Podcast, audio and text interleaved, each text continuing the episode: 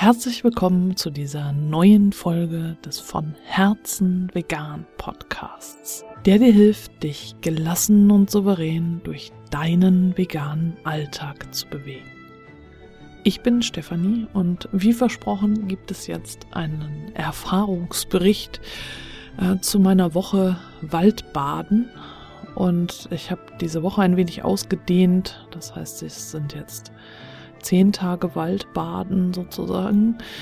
Ich bin auch davor ja schon drei Monate lang täglich in den Wald gegangen, aber dann nicht mit der Prämisse, Wald zu baden oder im Wald zu baden, sondern eigentlich um Sport zu treiben, um mich zu bewegen.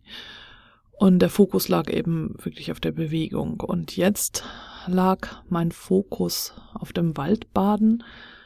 Und wie du ja in der vorangegangenen Folge gehört hast, hatte ich auch vor zu fasten. Das hat nicht funktioniert, denn an dem Entlastungstag habe ich auch meine Tage bekommen. Und äh, das ist bei mir immer mit sehr viel Schmerzen verbunden, meistens und auch sehr anstrengend für meinen Körper und ich wollte meinen Körper nicht noch zusätzlich belasten, indem ich dann faste und deswegen habe ich dann äh, mitten im Entlastungstag quasi abgebrochen und doch wieder was gegessen. Und äh, letztlich habe ich dann eigentlich die Woche über sowas wie Intermediate Fasten gemacht, denn dadurch, dass ich äh, die Vormittage immer im Wald verbracht habe und ich mir generell angewöhnt habe, erst zu frühstücken, wenn ich von meiner Morgenrunde wieder da bin, habe ich dann erst mittags was gegessen. Denn meine Morgenrunde war ja dann so ausgedehnt, dass ich eben erst mittags wieder da war. Und äh, dadurch ist dann so ein Intermediate-Fasten entstanden. Ich habe dann auch versucht, abends äh, dann möglichst zeitig nichts mehr zu essen und habe das eine Woche lang gemacht. Und das hat ganz gut funktioniert, so, also ohne irgendwelche Entbehrungen oder dass ich mich zu irgendetwas zwingen musste und hat, war eigentlich eine ganz gute Ergänzung zum Waldbaden. Ich bin mit der Idee in den Wald gegangen und in diese Woche gestartet, meinen Shinrin-Yoku-Pfad zu finden. Diese sieben Bäume, die ich in der vorangegangenen Folge vorgestellt habe, für mich in dem Waldstück, was mir zugänglich ist, zu finden und dann meinen Pfad zu gehen. Das war, wie ich gemerkt habe, sehr ambitioniert. Also ich habe bis heute noch nicht alle Bäume gefunden. Ich war jeden Tag im Wald und ich habe gemerkt, dass ich erstmal, als ich dann den ersten Tag im Wald war, gar nicht nach den Bäumen geschaut habe, sondern erstmal neue Wege gehen wollte. Ich bin ähm, dann einfach Wege weitergegangen, wo ich vorher immer abgebogen bin, damit die Runde nicht zu groß wird und habe den Wald in einem weiteren Umfang erkundet. Denn bisher kenne ich nur einen Bruchteil von dem Wald, äh, der hier vor unserer Haustür wächst. Und es war zeitlich bisher für mich nicht möglich, alles zu erkunden. Oder ich habe es mir nicht gestattet. Und dieses Mal habe ich es mir gestattet und habe gedacht, in dieser einen Woche Auszeit laufe ich so weit und so viel durch den Wald, wie ich das möchte. Und so war es dann äh, die ersten Tage auf jeden Fall eher Bewegung im Wald, als äh, dass es wirklich achtsames Gehen war oder dass ich mich irgendwo hingesetzt hätte, um zu meditieren oder generell irgendwelche Übungen zu machen. Ich bin sehr viel barfuß durch den Wald gelaufen. Es war nämlich ziemlich matschig und es kam dann noch dazu, dass also die ersten zwei Tage es ähm, nicht geregnet hat, zumindest nicht viel. Und dann den Rest der Woche hat es eigentlich die ganze Zeit geregnet. Also, dass es jetzt nicht die besten Voraussetzungen waren, um sich dort sehr lange aufzuhalten. Und sich auch auf den Boden zu setzen oder irgendwelche Übungen zu machen, die sehr bodennah gewesen wären. Ich habe mich aber von dem Regen nicht abschrecken lassen, denn unter den Blättern, unter dem Blätterdach äh, kommt dann doch viel weniger Wasser an als äh, draußen außerhalb des Waldes. Und so war es trotzdem angenehm, durch den Wald zu laufen. Und weil es ja trotzdem eigentlich relativ warm war, konnte ich viel barfuß laufen und äh, sonst laufe ich mit meinen äh, Barfußschuhen, also mit Sandalen. Ich habe von Wildling diese Sandalen. Äh, damit laufe ich jetzt schon seit eben, ja, jetzt mittlerweile seit vier Monaten oder so durch den Wald, also seit vielen Wochen. Und ich habe sie auch schon durchgelaufen tatsächlich. Ich musste jetzt nochmal meine Sohle da drin erneuern, äh, die Einlegesohle und da ein Loch kleben, weil ich nicht jetzt die neue Schuhe deswegen kaufen wollte aus Nachhaltigkeitsgründen.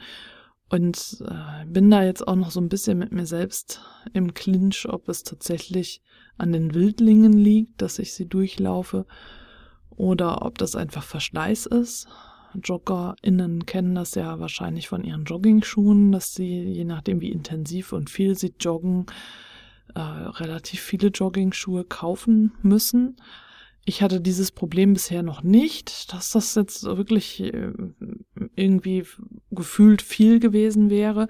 Und jetzt hatte ich, habe ich eben dieses Problem mit meinen Barfuß-Sandalen. Und ja, also es, ich bin wirklich sehr, sehr froh, dass ich diese Sandalen habe, weil sie super bequem sind und äh, das Laufen auf Boden mit spitzen Steinchen und so sehr angenehm machen, was da barfuß halt wirklich eine sehr unangenehme Angelegenheit ist. Und im Matsch zu laufen ist dagegen nicht so toll mit Sandalen und deswegen habe ich mich dann äh, am ersten Tag auch schon entschieden, äh, Teile des Weges barfuß zu laufen. Ich hatte dann allerdings kein Handtuch dabei und dann, naja, war es halt etwas unangenehm, dann wieder in die Sandalen zu gehen mit den matschigen Füßen. Aber auch das ist äh, unproblematisch gelaufen. Auch das gehört zu den Erfahrungen dazu. Und ich habe gemerkt, dass ich äh, am achtsamsten bin, wenn ich barfuß laufe im Wald, weil ich dann einfach aufgrund der Bodenbeschaffenheit immer wieder aufpassen und im Hier, Hier und Jetzt sein muss.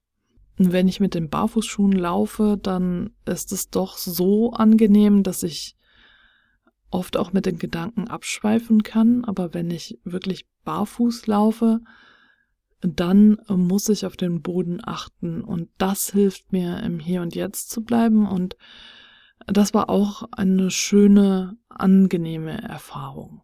Eigentlich hatte ich mir diese Woche so vorgestellt, dass ich jeden Tag den ganzen Tag im Wald bin und dann mit dem Rucksack einfach durch den Wald laufe mir die Decke mitnehme und meinen Fastensaft und Wasser, damit ich dann ausgestattet bin und auch das äh, Buch mit dem Shinrin-Yoku-Pfad von Jörg Meyer, um dann einfach äh, vor Ort Übungen zu machen oder nochmal etwas nachzulesen. Und am ersten Tag habe ich das noch nicht gemacht, da bin ich einfach in den Wald rein und bin gelaufen und gelaufen und gelaufen und bin wirklich auch die ganze Zeit gelaufen, ohne irgendwo Rast zu machen. Und nach vier Stunden war ich wieder zu Hause und war halt völlig geschlaucht. Äh, und das war nicht wirklich Waldbaden, äh, weil es nichts mit der Entspannung und Erholung zu tun hatte.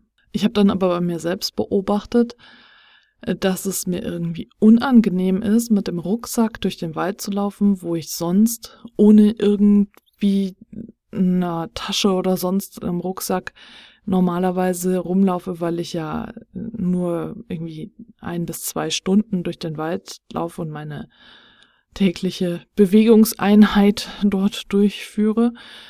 Und deswegen kam mir das irgendwie merkwürdig vor. Und es kam mir auch merkwürdig vor, so ein Ausflug zu machen von zu Hause aus, in der Nähe von zu Hause und äh, mich da irgendwie in dem Wald aufzuhalten. So als sei ich eine Touristin oder etwas in der Art. Also ich habe gemerkt, dass ich da tatsächlich irgendwelche Vorbehalte in mir habe. Und ich bin am zweiten Tag dann mit dem Rucksack los und habe auch versucht, äh, mich dort dann auf eine Decke zu legen und alles. Und was aber dann noch hinzukam, war eben, dass ich äh, sowohl am ersten als auch am zweiten Tag noch ziemliche Schmerzen aufgrund äh, meiner Menstruation hatte und ich auch deswegen relativ schnell erschöpft war und eigentlich mich nicht so viel hätte bewegen sollen. Und ich mir aber ja vorgenommen hatte, in den Wald zu gehen und das alles irgendwie miteinander in Konflikt geraten ist und ich dann äh, den Rest des Tages, also als ich mittags dann wieder zu Hause war, dann doch auf dem Sofa verbracht habe. Den dritten Tag habe ich dann ganz ausgesetzt und bin nur abends mit dem Nachbarshund eine Runde gegangen, äh, weil ich einfach sehr erschöpft war von allem, was bei mir körperlich vorging und äh, von den beiden Tagen im Wald, also den beiden halben Tagen. Und am vierten und fünften Tag war ich dann wieder beide Vormittage im Wald und es hat geregnet und war nicht wirklich so schön. Aber am fünften Tag habe ich dann erst angefangen, nach meinen Bäumen zu suchen. Und ich hatte mir so einen Spickzettel gemacht, damit ich äh, immer wieder gucken kann, wie finde ich denn jetzt diese Bäume? Den Spickzettel teile ich hier einmal mit dir, damit du, wenn du auch auf der Suche nach deinen Bäumen bist, ihn auch für dich nutzen kannst. Jörg Meyer schreibt in seinem Buch Im Waldbaden von diesen sieben Bäumen, die seinen Shinrin-Yoku-Pfad ausmachen. Und der erste Baum ist der Baum der Motivation. Und der soll irgendwie individuell passen. Es ist halt schon schwierig, dann zu überlegen, okay, hm, wie lege ich meinen Pfad an? Ah, wie kann ich denn jetzt die Bäume in die richtige Reihenfolge bringen und wie finde ich denn jetzt auch die passenden Bäume? Ich habe jetzt meinen Baum der Motivation gefunden, wobei ich irgendwie eigentlich auch keine Motivation brauche, um in den Wald zu gehen. Und ich bin immer noch nicht äh, so weit, dass ich meinen ganzen Pfad eben aufgebaut habe. Und habe jetzt mittlerweile auch überlegt, ob es vielleicht einfach auch okay ist für mich jetzt erstmal, äh, wenn ich nicht alle Bäume in meinem Pfad habe und ob es vielleicht auch ganz natürlich ist, dass Bäume bestimmte Bäume erst später irgendwie mit dazukommen und dass im Moment einfach bestimmte Bäume dringlicher sind als andere Bäume, weil einfach bestimmte Themen in meinem Leben dringlicher sind als andere Themen. Das ist jetzt eine ganz persönliche Beobachtung, die aus dem resultiert, was ich jetzt an Erfahrungen gemacht habe. Dann war ich längere Zeit auf der Suche nach meinem Körperbaum, der der zweite sein soll. Denn Jörg Meyer hat geschrieben, dieser Baum sollte Vitalität ausstrahlen, so eine Art Urkraft, die fasziniert. Und vor dem Baum sollte sich eine ebene Fläche befinden, auf der ich sicher stehen kann und eine Sitzgelegenheit. Und das zu finden, das war wirklich äh, eine Herausforderung und ich bin mir immer noch nicht sicher, ob ich diesen Baum gefunden habe ich habe einen Baum gefunden, der für mich eine gewisse Urkraft ausstrahlt, äh, vor dem es eine ebene Fläche und eine Sitzgelegenheit gibt. Und doch äh, hatte ich das Gefühl, als ich jetzt äh, mehrere Tage in Folge immer mal wieder mich vor diesem Baum eingefunden habe, dass es vielleicht doch nicht mein Körperbaum ist, sondern der dritte Baum, der Baum der mentalen Stärke. Beim Baum der mentalen Stärke schreibt Jörg Meyer, dass es ein Ort sein soll mit hohem Wohlfühlfaktor, der zur Rast einlädt. Eine spezielle Oase quasi. Und ich habe diesen Baum eben am fünften Tag gefunden. Das sind bis jetzt die einzigen Bäume. Der Baum der Motivation und der Körperbaum oder ähm, Baum der mentalen Stärke, die ich bisher gefunden habe. Und ich habe den Baum jetzt schon öfter aufgesucht, da wirklich an jedem Tag seitdem. Das äh, ist jetzt eine Woche her. Und ich habe mich auch davor gesetzt und meditiert tatsächlich. Auch heute hatte ich wieder das Gefühl, dass ich dort äh, wirklich gut sitzen und meditieren kann. Ich habe diesen Baum umarmt. Ich habe davor Übungen gemacht, um meinen Rücken zu lockern und Rückenschmerzen zu mildern und solche Dinge.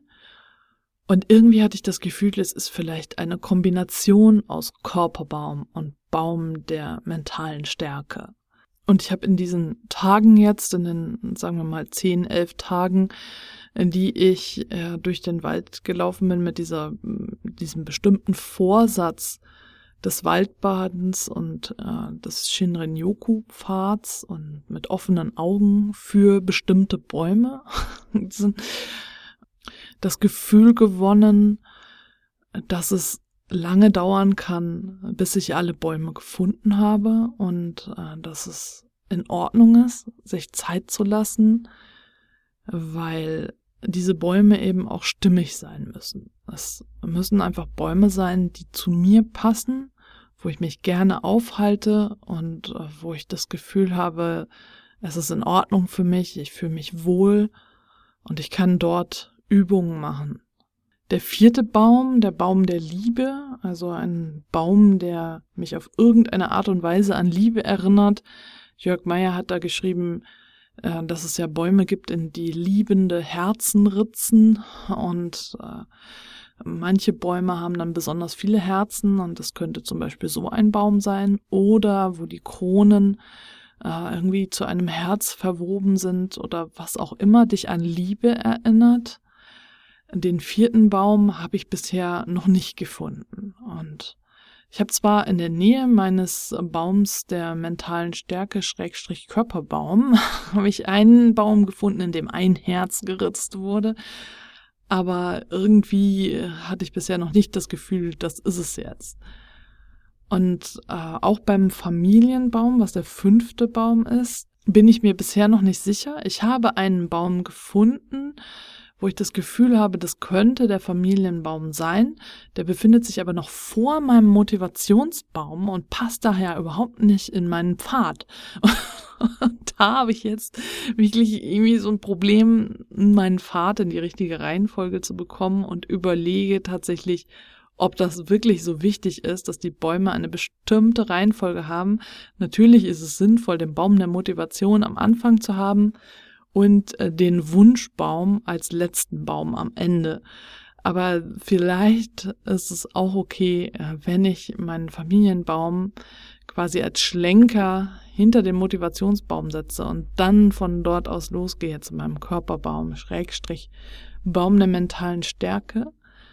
Denn ähm, den Baum der Liebe und äh, der sechste Baum, das ist der Baum der Erkenntnis, und der siebte Baum ist der Wunschbaum. Diese drei Bäume könnte ich mir vorstellen, im Ewigforst zu finden. Das ist hier bei uns ein Waldfriedhof, also ein Friedhof, äh, wo Urnen unter Bäumen bestattet werden. Und äh, dieser Ort ist sehr spirituell aufgeladen aus meiner Sicht, einfach aufgrund dessen, dass es ein Ort der Bestattung ist und äh, wo auch ganz viel Liebe reinfließt und ganz viele Wünsche und Glauben.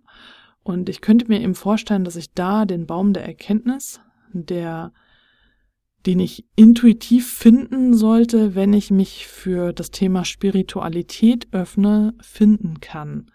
Weil für mich das da irgendwie am meisten alles irgendwie spirituell ist. Und auch den Wunschbaum, den ich intuitiv finden soll, wenn es darum geht, Wünsche zu erfüllen, kann ich mir auch da in der Nähe vorstellen. Und deswegen dachte ich, den Baum der Liebe finde ich vielleicht auch irgendwie auf dem Weg dorthin. Und ja, ich stehe tatsächlich noch am Anfang mit meinem Pfad. Und ich denke, es ist in Ordnung, wenn ich mir Zeit lasse. Also es fühlt sich jetzt momentan ganz gut an, wenn ich immer diese zwei Bäume besuche auf meinem Weg durch den Wald.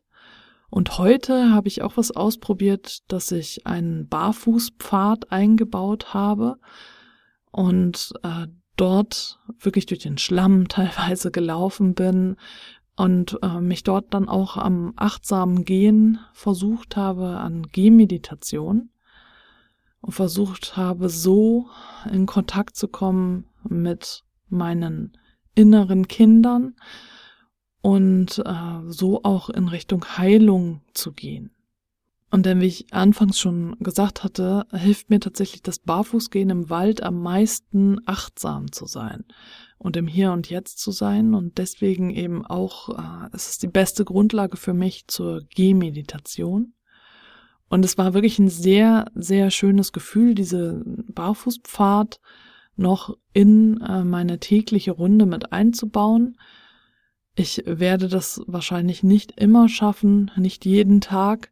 Dafür ist es einfach zu lang. Ich war jetzt zweieinhalb Stunden unterwegs, einfach nur um verschiedene Übungen zu machen und achtsam zu gehen und äh, meinen Baum zu besuchen und mich überhaupt zu bewegen. Und das werde ich, wenn bei uns wieder Alltag einkehrt, einfach nicht jeden Tag praktizieren können.